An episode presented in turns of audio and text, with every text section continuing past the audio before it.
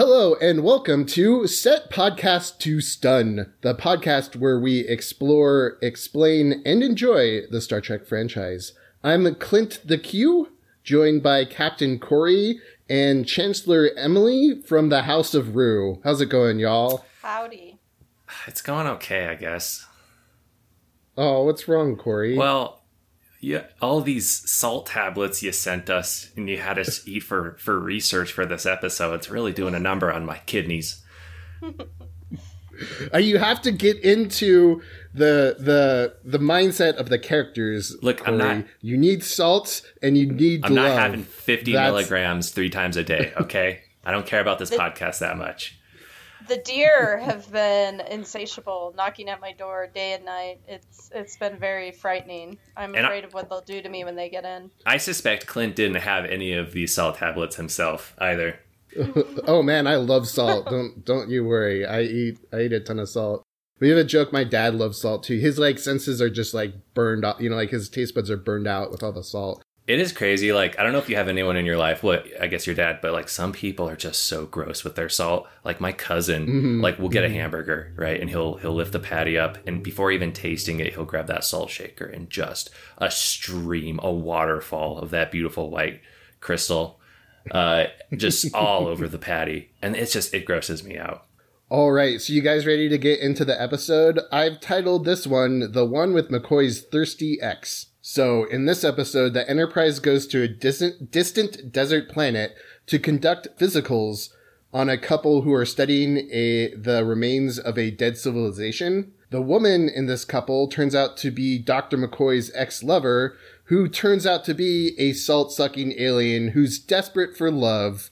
And I think we can all uh, all sympathize with her. Sure. Clint Clint's really like, please, please love me, guys. I I will say this does seem to point out something that I've noticed in the OS that it's like, oh, the to boldly go where no one's gone before.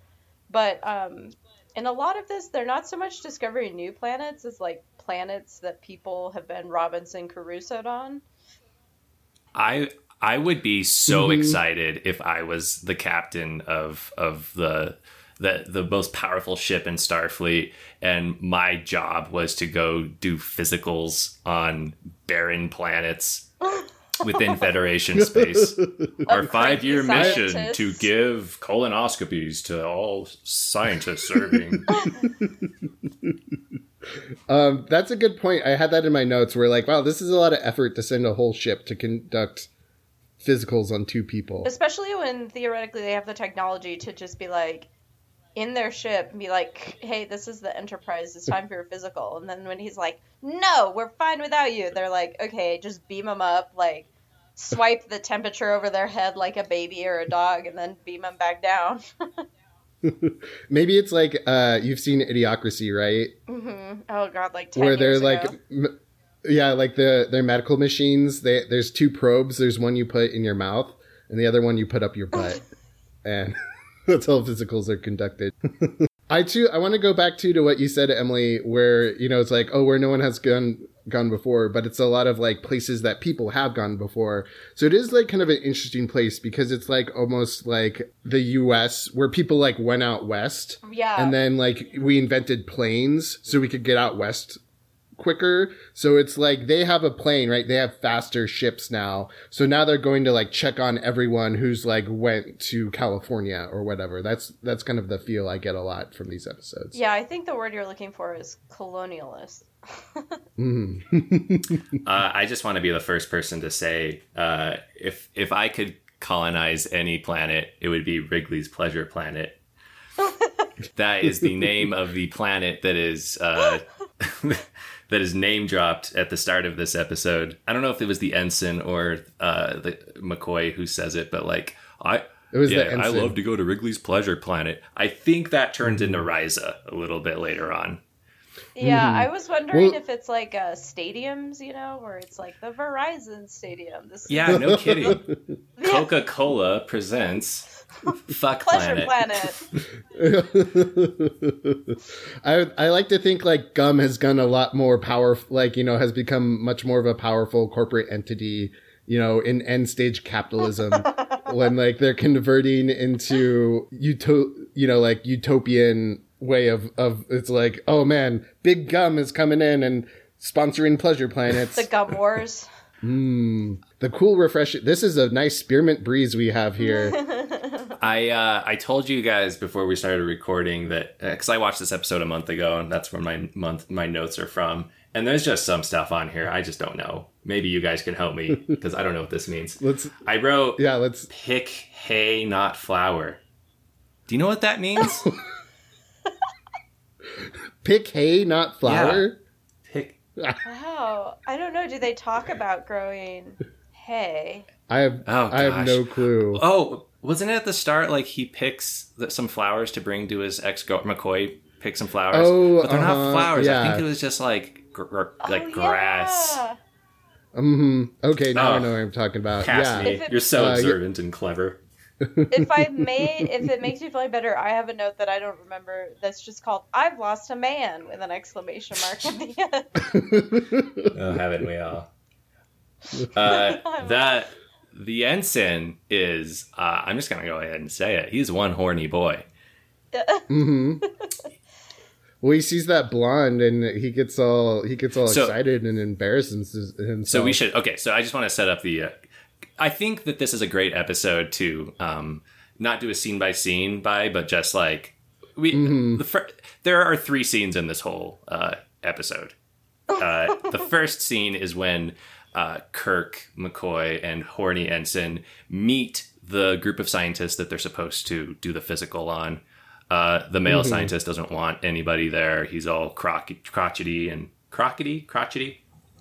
The young ensign a, a crotchety crocodile. the young ensign's all horny because he sees the the scientist's the doctor's wife and she's a beautiful uh, young woman. McCoy looks at her and she's uh she's the exact person he dated 20 years ago. Hasn't aged a day. And um Kirk looks at her and she looks like a middle-aged woman. So already we have a mystery here. I'm surprised he didn't shoot her, just like the way the attitudes were in the '60s. They're like, "What is? She's hideous," and it's like she just has gray hair. It's like, shoot her! She's a monster. Right. As Abandon her on a planet. Discovered- As as Kirk was like, I've discovered this from my predecessor. the worst thing that can happen to a woman is being ugly. This is a mercy killing. when they're when they're arguing about her her age because McCoy's like oh she just looks good and and uh Kirk's like no man wait man I mean she looks fine but she's like way older and McCoy's like no she looks great and they're arguing about it when they hear a scream outside and it's the horny ensign and he has been he has been sucked I guess. Yeah, his, the salt's been sucked out of him. He's been hickeyed to death. and like when you look at them they look like they have like bubonic plague all over their face uh, but th- so i said there were three scenes in this whole episode. I just told you the first scene. The second scene is going to be crew members are going to get their faces sucked off and all the and all the sodium is going to leave their bodies. And then yeah it's the same problem that i had with the previous episode that we watched where like the the second act was just so like long and repetitive and it just went on and on and on and on. And i think it's like filling that 50 minute time slot in. But like no joke what happens is that the salt vampire uh, beams up tricks everybody and beams up and changes her body. And she literally walks around the corridor for 25 minutes uh, while biting biting her knuckle. yeah yes Oh, while yeah. suspenseful music is playing Well, and the weirdest thing that I kept thinking about watching this is I'm like, just go to the kitchen, you dumb woman. Like, do you know how much salt is in a kitchen? She doesn't. She's an alien salt sucker. She doesn't know anything, except she needs to salt suck. Uh, she needs to suck salt and be loved. That's all this creature knows. I mean, just like 1960s American women. Am I right? uh, my my significant other watched this episode with me, and she was like, "You could sum up this whole episode with one word: dames." And I think that that's very true. uh, this is another example of how how how women in the 1960s were quite troublesome. Wait, would you say Dames. Dames. Dames. Oh, dames. Okay, I get you. Them dames. Do they just want a man for his salt? That's all. That's all they care about. That- What's in his salt shaker? That's actually like I mean, we could have just recorded that and posted that as the episode. That's that is Dames. dames. Dang it. Uh, I do agree with you, Corey. This is a pretty boring episode. I think it kind of suffers from since this is the 60s and people weren't really like super used to sci-fi. Like they had to like let concepts breathe more to get people to like understand them if that makes sense like we see like a salt sucking alien thing where like oh yeah like we get it instantly but probably like in the 60s that took them like longer to like you know let this idea seep into their brain it just kind of like took longer back then for people like i bet like if we saw this right when it, it came out we'd be like whoa what a crazy concept you know like salt sucking aliens but now it's just like okay yeah she sucks salt like what else is going on Yeah, for sure. episode? So, so, the uh, the I was wondering while I was watching this because like the way it's set up is that the doctor and the salt sucking vampire who looks like a beautiful woman who looks different to everybody. Um, the, he like found her on this planet because his wife McCoy's actual ex girlfriend she died a while back, uh, and she got her her she, she got the sucked salt out. sucked out of her. Uh, and so this old scientist marries this monster that lives on this planet, um, and uh, sh- the monster assumes the form of his uh, his his now dead wife. Um, here's what I was thinking: would would honesty have been the best policy? Because he he tried so hard to keep everybody in the dark about who this thing was. He's like, no, this is my wife. I just need more salt tablets. Can you bring more salt tablets down? If he had said, hey guys, listen, look. This is not my wife. This is a monster that looks like my wife. We love each other very much. That's not a crime, is it? Can we get her some salt, please? Like, if he had just been honest about everything, would they, would there have been no any i agree issue? with you I actually Mm-hmm. I think this is like why this still feels like kind of generic sci-fi and not Star Trek as we know it because it ends. Can I just jump ahead to the end really quick? yeah go for it yeah he it ends with this the doctor like finally getting caught out and he's like this creature is the absolute last of its kind like hmm there's no more of it and you know we've just been companions or whatever and uh, then somehow the creature gets killed. I can't remember who shoots the creature. And it ends like with kirk thinking he says like the doctor says it's the last of its kind like the american buffalo.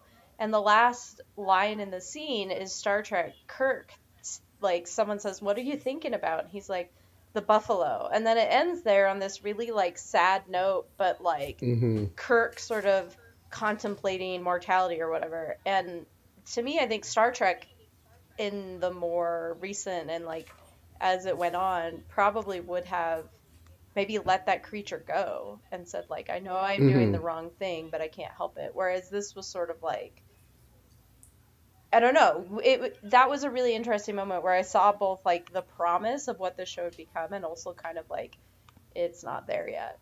But Mm-hmm. No, I'm glad. I glad you. I'm glad you guys brought this up because I was definitely thinking the same thing. Um, like if it was pa- Captain Picard, he'd be like, "We need to figure out a way to like not kill this creature and like peacefully make it stop killing our crew members." Yeah, well, like there's even a scene where someone says, "Why don't you just give it salt without?" Because they put like salt in traps to try and get it when it's wandering around the ship. hmm they're like, "Why don't you just give it salt without the traps?" And I'm like, "This is like they're making, they were making a bigger problem than they had on hand. Like all they had to do was Mhm, beam down mhm. salt." Yeah, your point with Picard, like there's the episode where there's like the space whale, uh, and it's it's like sucking the energy off of the Enterprise because it thinks the Enterprise is its mom, and it's like going to destroy the ship. And even to that point, Picard's like no. And then you know the classic example with the crystalline entity, which is like a like a city destroying thing. Um, It's like a planet destroying. yeah, thing, yeah. So yeah, it was it, it, it, it was just kind of interesting that the the whole conflict of the episode was that nobody was sharing information with each other and that this thing was like slowly Jack the Rippering things. Uh, and it always just bothers. I know it's a stupid sci-fi show, but it always bothers me when like Yeah. one conversation could have just cleared up everything. Mm-hmm. But Clint says that constantly about sitcoms. Yeah. where a lot of sitcoms is like would be five minutes long if they were actual adults and like sat down and just like talked about something or it was like oh no like oh i saw you you know like so and so sitting on your lap and then like 30 minutes later uh it was like oh she tripped on my lap and you just saw this one part it's like oh well let's get over It's like, it no, then. you don't Yeah. understand. She's my sister. Yeah, yeah. like, wait, that makes it worse. um but yeah no this is definitely like the like oh yeah we're not communicating sort of problems. I think it so this is my analysis of it is kirk is usually like a pretty forgiving person like until you fuck with his ship. Like when you start like fucking with his ship and like killing his his his crew members you're dead. And there's nothing you can do to absolve yourself except to die and there's a lot of times I because this isn't my first watch through of it. I've seen a lot, you know, a good couple of TOS episodes. It's been a couple years, but there's a lot of times where I feel like Kirk could like de-escalate the situation, And he just doesn't. and he doesn't. And then instead of de-escalating it, he just like throws gasoline all over the fire, and then he's like, "Well, this is what you want. You wanted more fire, so we're just gonna have more fire until everyone's dead." And that sort of thing. I don't know, but um, yeah, it definitely like he doesn't he doesn't de-escalate the situation. He just like kind of accelerates until like he kills whatever is the problem. I didn't think this at the time, but in hearing you guys talk, I think this sounds a lot like reflective of environmental and political strategies of the time. hmm Like the early 60s were still kind of like post World War II, post Korea, pre Vietnam, like very American exceptionalism and aggression. Like, we're going to tame nature, we're going to subdue enemies. And so it would make sense to have this, like, American stand in sci fi captain be very aggressive. And then hmm when you start looking at Picard in the 90s, you're looking at more of like a second or third or fourth or whatever, like environmental wave. You're looking at, um, you know, more diplomacy, um, Jimmy Carter, Bill Clinton, like compromise kind of era. And so it would make sense that you would have Picard who's more interested in sort of letting people be and, and trying to make a, find a solution that works for everybody. Oh God, I don't want to see who the next captain would be with uh, with our current administration. No, I definitely agree with you. Like the way that like I, I want to say the '60s work or whatever. Like Kirk is a man of action. He he's a man of supreme morals, um, and he will do the moral thing. But he's also you know a man of action, and he's gonna take whatever actions he thinks he needs to protect his ship. Um, sure, he'll kill the salt sucking alien, but he'll feel bad about it afterwards, and he'll contemplate about it afterwards, um, and you know, then make fun of Vulcans, and then you know, cue cue credits. So like Kirk, So, Kirk's yeah. very nature, he has to be inflexible and rigid, and then Picard Mm-hmm. is like constantly tortured by his own flexibility and ability to see every situation. mhm.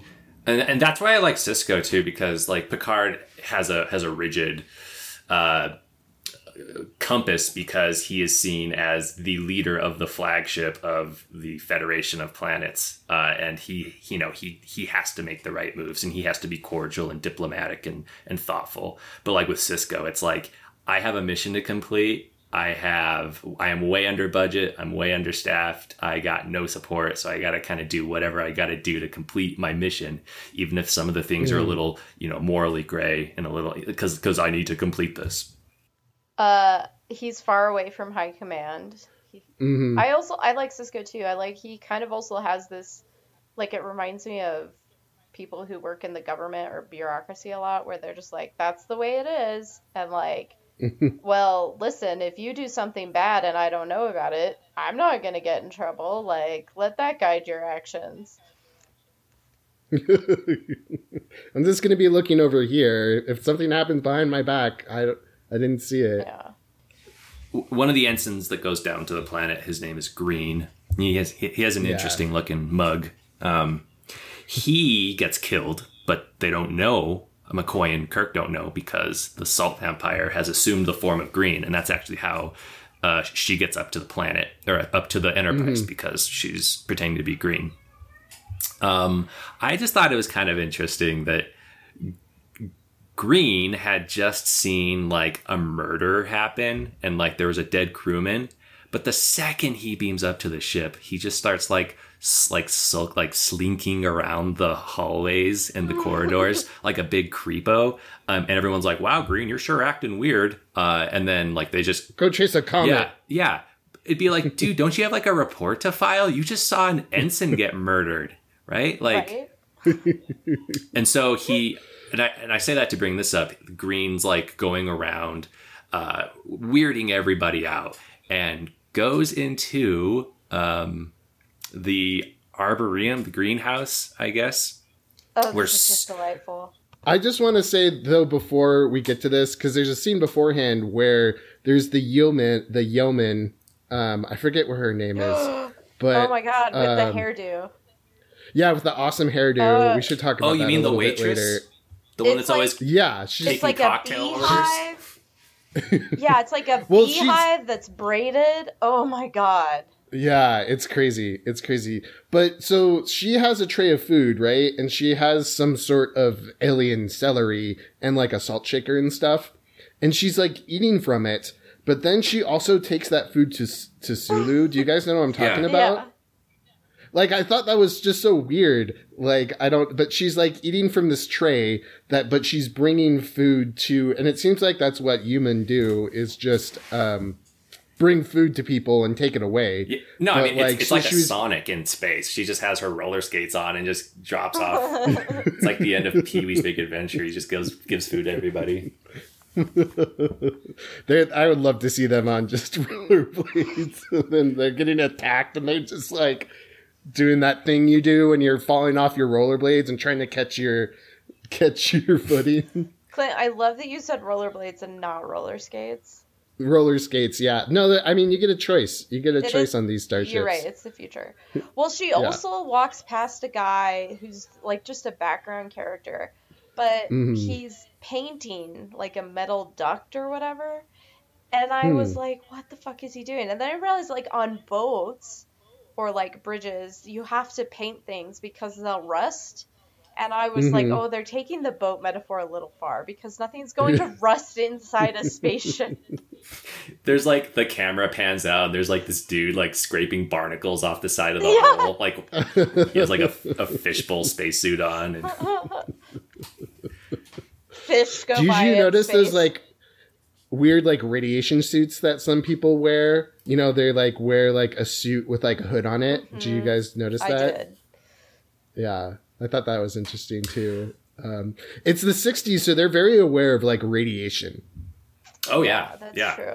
What before we finished up on the on the f- food service, um, I thought at the end it was it just stuck out to me that she shows up again at the end with her tray of food on the bridge and like Kirk is like eating some ramen or whatever on the bridge. And I don't think Picard would I I never saw anybody in all of the seasons of TNG have one thing to eat on the bridge. Because I have a, I have I a feeling that's just not done right? It's like taboo to have like a milkshake or whatever even I'm sure P- Picard would definitely freak out if you were eating on the yeah, bridge. because there's that that episode in TNG when the um like Ensign Lopez or whatever, she's like, "Oh, I'm this is my first day in engineering. Um, I'm gonna get a like a hot fudge sundae or a banana split down in engineering," and then Picard comes down and she spills it on him. But see, this is the difference between Picard and Kirk. Like Kirk is morally inflexible, but a rebel about the little rules, and Picard is like so like philosophical that it ties him in knots. But he's such a stickler for propriety. hmm hmm You just don't eat on the bridge. But anyway, uh, she so Uh, she goes is- into I'm having flashbacks to my undergrad computer labs of like, please don't ever eat in here, you horrible cretins. Yeah, for sure. Like, I think their computers are probably a little bit more expensive than ours. Actually, money doesn't exist, so never mind. Uh, but so they go to she. This green guy is slinking around, creeping everybody out. goes into the greenhouse where uh, where Sulu is, and we were talking about this a little earlier, but we were like. In these first couple of episodes, it's really not clear what Sulu's job is because it seems that he's in charge of like taking care of the greenhouse because he's like there. Yeah. And well, last episode they said he was in charge of astrophysics. which has nothing to do with uh, animatronic uh, plants. Yeah. So before this series started, there was a huge battle, and they lost so many people that everybody has to have like three or four jobs. Oh yeah, yeah. Okay, so yeah, uh, the greenhouse is great. I love the the hand plant. hmm That freaks out when the guy is there. Also, I, the heavy-handedness in this episode with the names is great. Like the Borgia plant, and like the ensign who's gullible is named Green, and I was just like, oh, Oh my adorable. gosh. Their yeah, their their name game is on point in this episode. Um, yeah, and so I mean, I don't know what else to say. Um, do you guys want to talk about because this is I think the introduction of McCoy and Uhura uh, in this episode as well. Um, I mean, I like Uhura. It's definitely you know like in the 60s where she's like don't you want to tell me like i'm beautiful or like what the planet vulcan looks like on a you know balmy summer's night or something like that Yeah. um Oh, it's But I do- it's I do like her. She says on a moonlit night, and S- Yeah. uh, Spock just goes, uh, "It has no moon." The rebooted Star Trek would like to speak with you because that was a big plot point.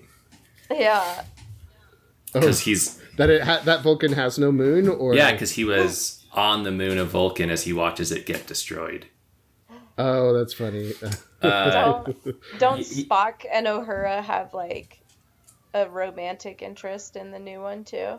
yeah mhm. Yeah, she seemed to be kind of hitting on him. no, him. she was trying to I get him know- to break. Like she was making fun of him, and I was like, he ha- he's a different alien race. Don't be a dick.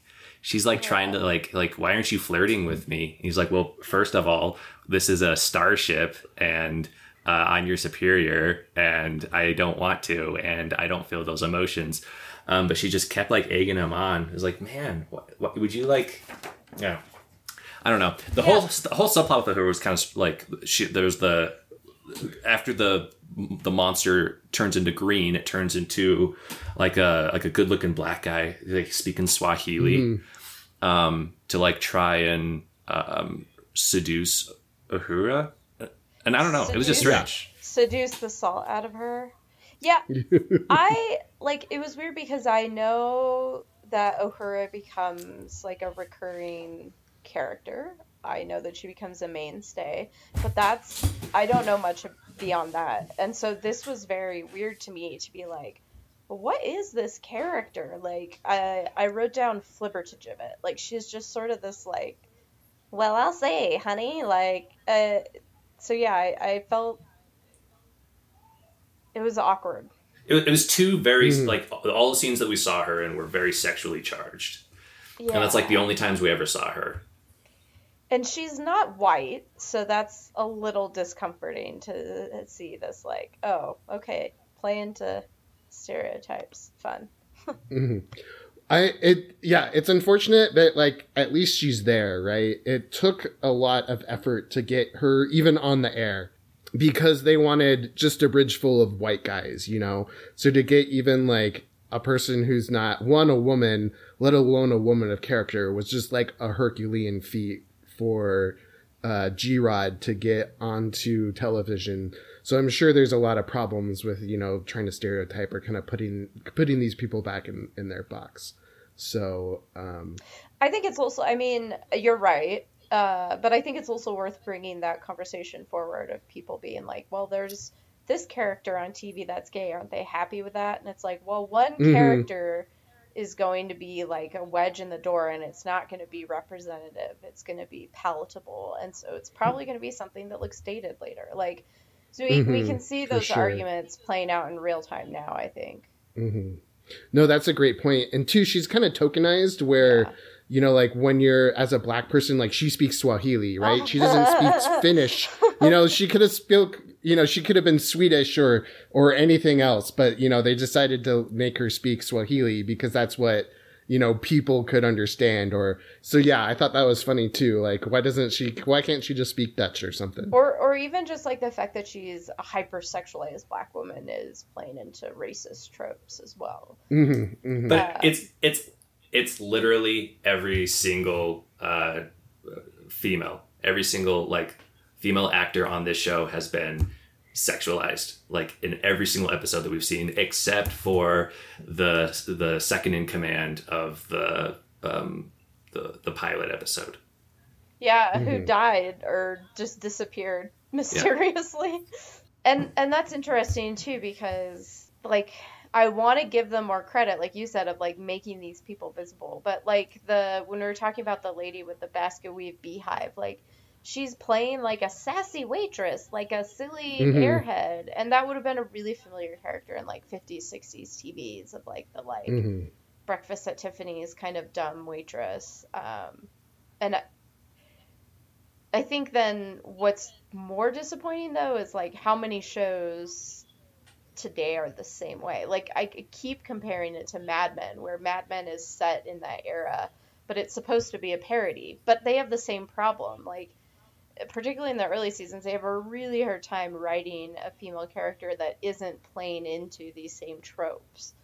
Um, and I mean, I'm sure we could point to shows that aren't set in the 60s that are happening today, but that would just press us all way too much. yeah. So treatment of women not not great still, but hey, they're they they're in there, right? They're they're working their butts off. Yeah, they apparently have jobs. This episode just sucked. I really didn't like it. Now that I'm rereading my notes and we're talking about it, I just remember how I was grinding my teeth the entire time. Like, I did like though that uh, there was a room called the dispensary, so they'd always be like bridge to dispensary. That always made me chuckle a couple of times. Oh no! Someone someone smoked all the weed, Captain. Uh, can I pivot to a, a, a new point? Yeah. Yeah, go for it they gave the like a truth serum to one of the officers. Who did they give it to? Did they give it to? No, they they were talking about giving it to the Doctor Crater. Okay, that's right, but they but, didn't. Mm-hmm. They didn't end up doing that. Yeah, just the fact that they like had that as an option is insane, absolutely insane. Because Dark. even in like even in like 21st century America, we do have the ability, I think, to you know drug people up in like in the justice system to get them to talk. But like we we although we have the ability we would never ever ever ever do it. It was crazy how quickly they were like well let's just give him the truth serum. Like we got him in prison. Let's let's give mm-hmm. him the sauce and uh, let's make him talk. Like there was no rights that that person had in that situation. No that's it's very like Cold War, right? Yeah. Where like when yeah, the, the threat is big enough, all the rights go out the yeah, window. The, the ends justify the means. So just it the feels... just the fact that they were going to do that just was insane to me. Yeah, it, it's it's a good point. It's and I mean, like I remember watching that scene, being like, well, at least they're having a debate about it. But you're right; it feels like really dark and not what you would expect from a Star Trek universe at all. Mm-hmm. Because they would never do that in the 60s even, right? Like that would be a total like regression eh. of I don't know, like 60s like CIA kind of like spy work yeah, stuff. I mean, yeah, might... for sure, but I just mean like just your daily like police interrogation, right? Like that would never happen. Mhm. Mm-hmm. Um I, I I don't think it would hold up in a Starfleet court well, anything under truth serum. I'm not sure. Miranda, the uh, Supreme Court case. I'm gonna say 63 with with no. Oh, damn, 66. So you're 66. right around the era of people being like, no, we have to have rights and people need to know about it. So this maybe does feel very 60s to be like, should we treat people who are prisoners however we want, or should we not do that? I'm going to be interested to see as we go forward, like what, uh, just through the lens of like, like personal rights and liberties being protected, especially under Starfleet. Again, I know it's a 60 show and they probably weren't thinking about this kind of stuff, but they certainly thought about it in TNG. It's a huge thing in TNG. And, and I just wonder if there's like a seed of that um, in these early shows. Well, it's interesting because I think that those things happen in like all shows because they're a reflection of the era that they're made in. But it's so much easier to see in past eras, like it, it would be much harder maybe for us to see some of those things now. Yeah, it is definitely. It's kind of easy to go back and see how regressive it, they are, but it's hard to see how like progressive they are too because we're so used to it. Mm-hmm. The final note I have, I just wrote Spock punches, and I seem to remember Spock punching somebody. Um, but yeah, uh, I was. We are gonna get to that. Where so this is this is the last scene where um, McCoy. We'll talk about McCoy later too, but um, he's basically been taking. He's took some some sleeping pills and he's been sleeping. And then uh, the alien comes in and wakes him up and is like, "They're trying to kill me."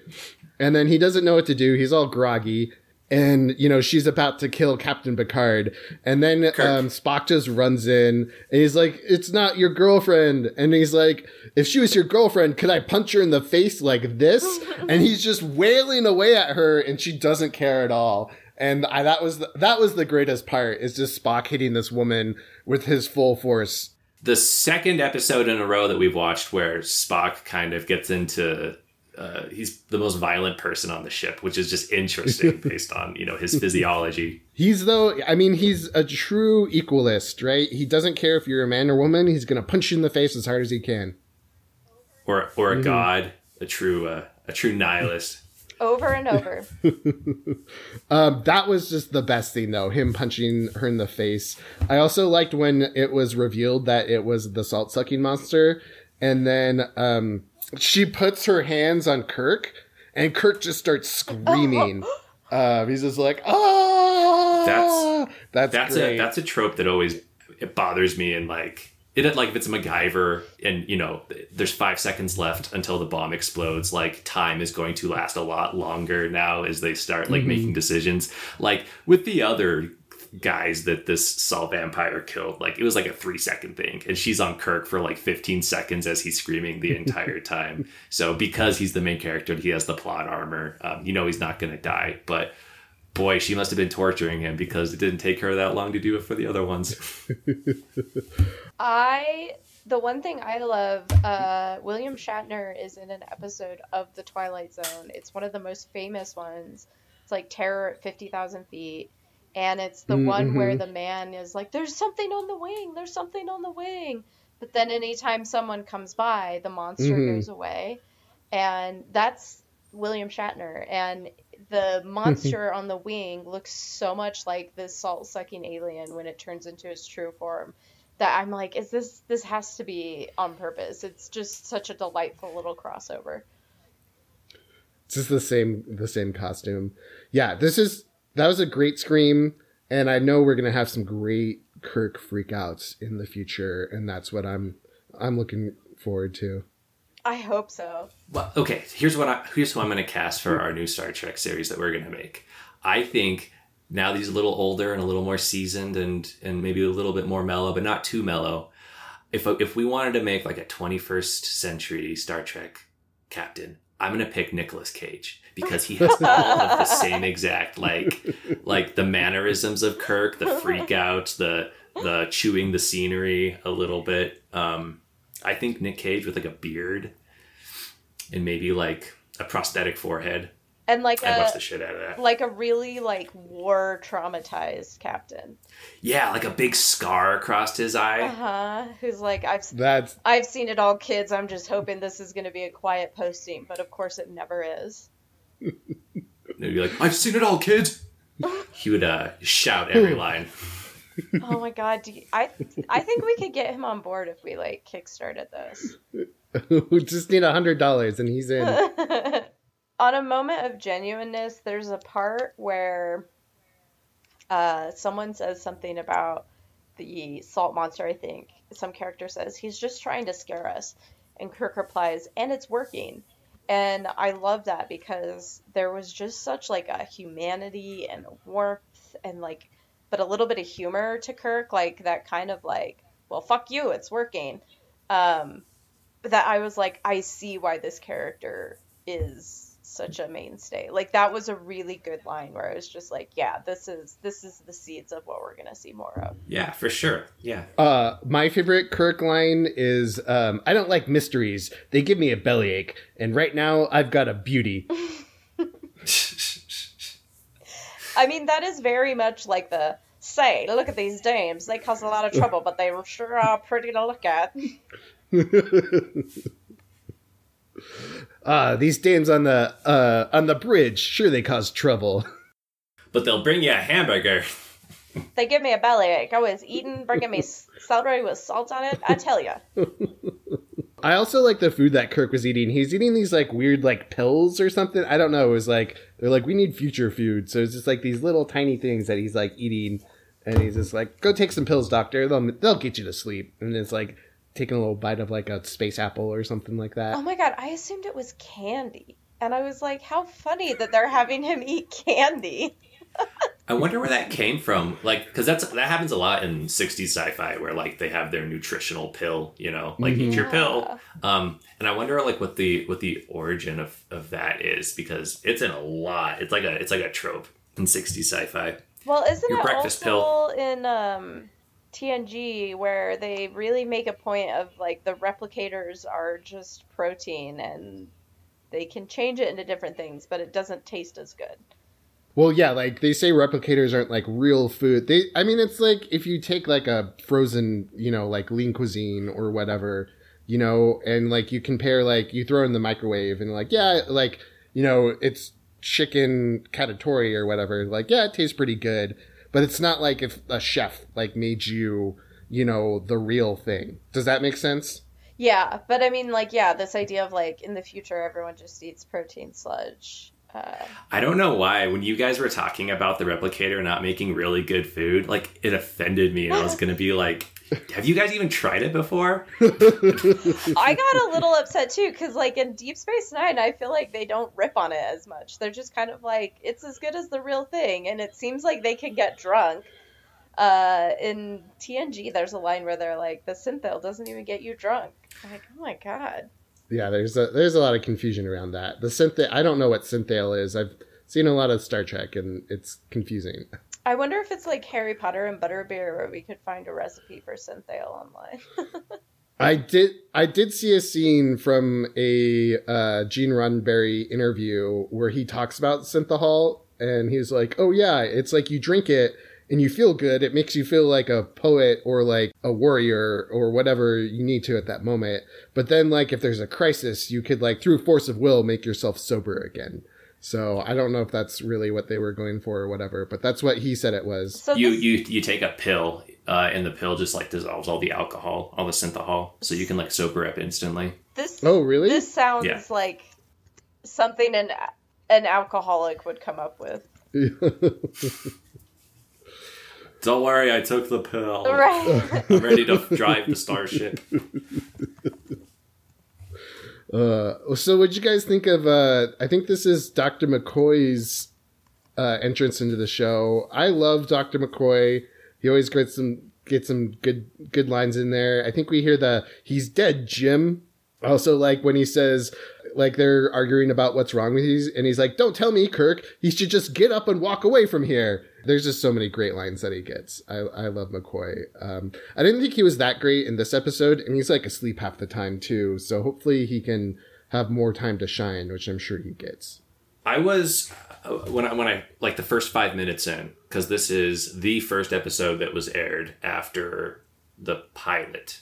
So this was like if you what was the name of the pilot with uh The Pike? cage. the cage. So Mm. If you if you were a person in the 1960s and you you wanted you heard about this new show called Star Trek and you sat down and watched the first episode, this is the second one that you would have seen after um after the, pilot. So like Oh no, or was this the first? I think this. I think was it the would have been first. the first. Yeah, it was the first. So like this was this would be your first time ever meeting Kirk or any of those people. Mhm. Um, and it's interesting because this was I think this was like actually the sixth one filmed, but they put it first because it had more action scenes in it. Um, s- so, but I think it's interesting because like the first five minutes in, I was like, there's been no exposition on any of these characters at all. Like they're just like they're just talking. There's no like, my name is Captain Kirk and I'm from Earth, but I work in outer space. This is my friend McCoy. Like they just jump right into it. Um, and I thought that that was kind of cool. Like because it's they're, they're not like holding your hand. It's just like okay, come hang out with these uh, new friends in space without a lot of like kind of babying the audience and understanding their personalities and their quirks. They just jumped right into it, which I thought was kind of cool. But then I found out that that's because they filmed this one like sixth, and they actually do the exposition in some of the other episodes. Mm-hmm. I I actually think that that's like a thing in Star Trek is that they they don't do a lot of this like catch up. Uh, I remember that in DS9 where they're just like, well, you know, there's a war on, and then they just move on. Like they don't tell you what the war is or who it's between or what's going on. Like and I, I really like that like they're not treating the audience as if they're stupid. They're really like trusting the audience to you know let them figure it out for themselves and yeah. not treating them like idiots which really can i think can harm shows and and movies in that way when you have to say everything out loud you know? Yeah. Well and it's funny because um i was rewatching brooklyn 99 recently and they kind of do some of that where you can tell after commercial breaks where a character will say a line that's like recapping what's going on or like whatever the plot MacGuffin is, and it it's usually a joke, so it works. But watching it a second time, you start noticing that that's what they're doing, um, and it, it does start to feel a little bit like they're kind of thinking maybe the audience isn't that smart. I don't know. Mm-hmm. Well, too nowadays it's like we live in the age of distraction. Yeah. You know, so um I I hear that like um shows have to be like radio plays, like a lot of things have to be said audioly um audibly maybe um, because people aren't paying attention you know they're in their phones or sometimes i'm playing video games and stuff when i'm watching tv oh that makes sense so, yeah. I yeah you have to have those audio cues or people are going to be lost. As a grandmother basically i appreciate that because i like to knit while i watch tv uh, anything else you guys want to talk about? I mean that braided beehive was just beautiful Oh, there's like this weird part where uh, Kirk is like, "Hey, I like we have an urgent message from Captain Jose," and he's like, "Oh, tell him I'll get him what he needs and I'll be there soon." And I'm like, and they're like, "Okay." And he's, I was like, "Wow, that's a cool little scene." And then he's like, "Chili peppers are not urgent," and I was like, "Oh no, racism." like... it's like I have a you know case of you know, delicious Anaheim chilies for him, but they're not gonna, you know, they're not gonna explode or whatever. He can wait for his chilies. Yeah, I was like, oh man. I thought we could end every every episode where we can talk about the moral of the story or what we learned. So, Corey, Emily, what did we learn this episode? Uh, well, remember in uh, the cage, I said that the moral was it's okay to lie sometimes. yeah. I I think the moral of this one is you shouldn't lie because if he hadn't lied about everything, I think everything would have worked itself out. You know, with the doctor and the salt vampire. So just don't lie.